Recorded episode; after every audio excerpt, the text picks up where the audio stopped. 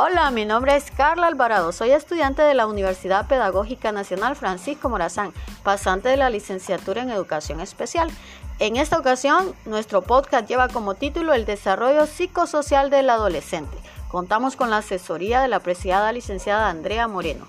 El objetivo de este podcast es conocer y analizar el concepto de adolescencia, sus fases, sus cambios, sus procesos y sus características.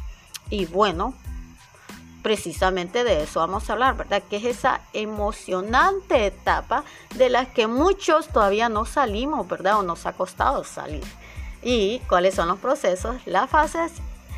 ¿Qué cambios psicológicos, cognitivos, sociales, sexuales y morales se enfrenta cada uno de los jóvenes en esta etapa?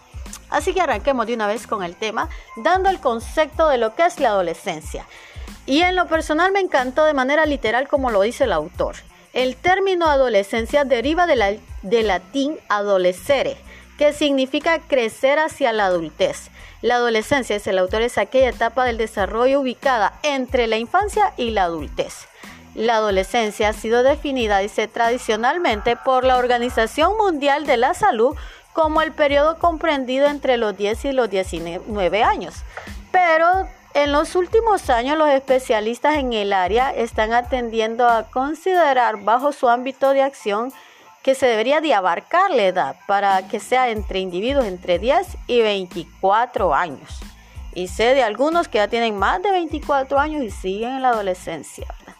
Y ahora, ¿qué características presenta esta adolescencia?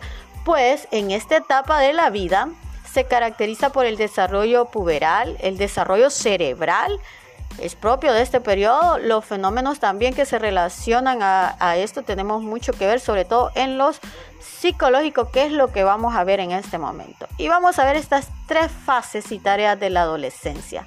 Y número uno, tenemos la adolescencia temprana.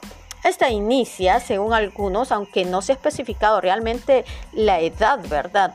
Pero la consideran entre los 10 y los hasta los 14, 13, 14 años. El desarrollo psicológico en esta etapa se caracteriza por la existencia del egocentrismo. Todo es yo, solo importo yo.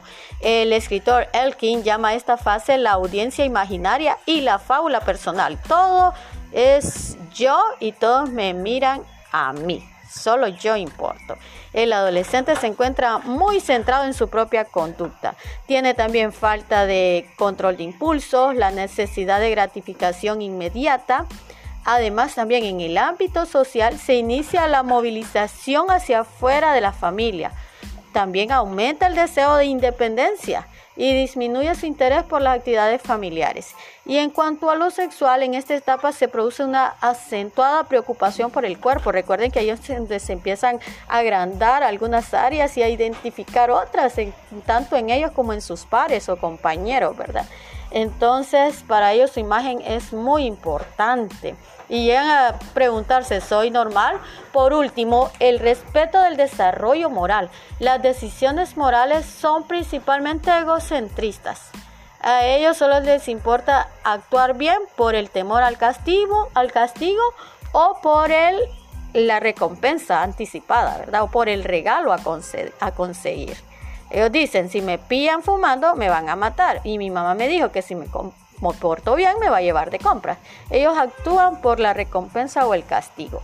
Y ya después, ya entre los 14 y 17 años, tenemos la adolescencia media. El hecho central de este periodo es el distanciamiento afectivo de la familia. Ya les da penita abrazar a, papá y a mamá para despedirse del cole, en, la entrada del cole, ¿verdad? Y el acercamiento al grupo de pares es más grande. Entonces, más amigos, menos familia. Disculpen, ¿verdad?, por el sonido ambiental, pero ya es parte de nuestra realidad. Y en cuanto al desarrollo psicológico, en esta etapa continúa aumentando el sentido de individualidad. Sin embargo, la autoimagen es muy dependiente de la opinión de terceros.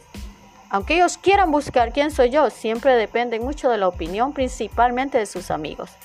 Se incrementa también en esta etapa el rango y la apertura de las emociones que experimenta y adquiere la capacidad de examinar los sentimientos de los demás y a preocuparse por los otros. También sigue siendo impulsivo, pero es más racional. Y ahora, la adolescencia tardía, ya la entrada entre los 17 y 18 años en adelante, ¿verdad? Porque como ya dijimos, esta es una etapa que llega hasta a veces más de los 20 años. Esta es la última etapa del camino del joven hacia su logro, identidad y autonomía. Se adquiere actitud para tomar decisiones en forma independiente, es un poquito más independiente para tomar decisiones, planifique el futuro, existe gran interés en hacer planes. Eh, para el futuro, ¿verdad? Y también tiene la búsqueda de la vocación definitiva apremia más y las metas vocacionales se vuelven más realistas. En cuanto al desarrollo cognitivo, existe un pensamiento abstracto firmemente establecido.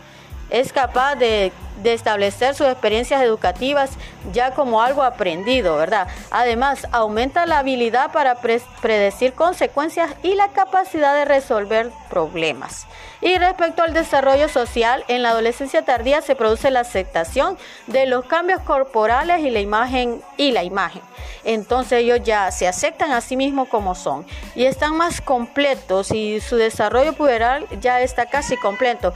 No se preocupa menos por la de alguna normalidad. Además, acepta también su identidad sexual y con frecuencia inicia relaciones sexuales y aumenta su inclinación hacia relaciones de pareja más íntimas y estables. En cuanto a lo moral, tratan de ser más responsables, ¿verdad?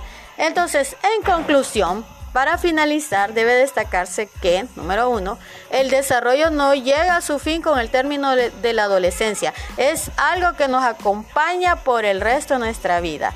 Y número dos, debemos recordar que las etapas y características pueden variar. Y entonces nosotros tenemos que tomar a nuestros, a nuestros individuos o o adolescentes o estudiantes de manera individual, no generalizarlos, ya que todos crecen a su propio ritmo y es algo diferente. Así, muchas gracias por la atención brindada hasta este momento. Se despide Carla Alvarado. Bye.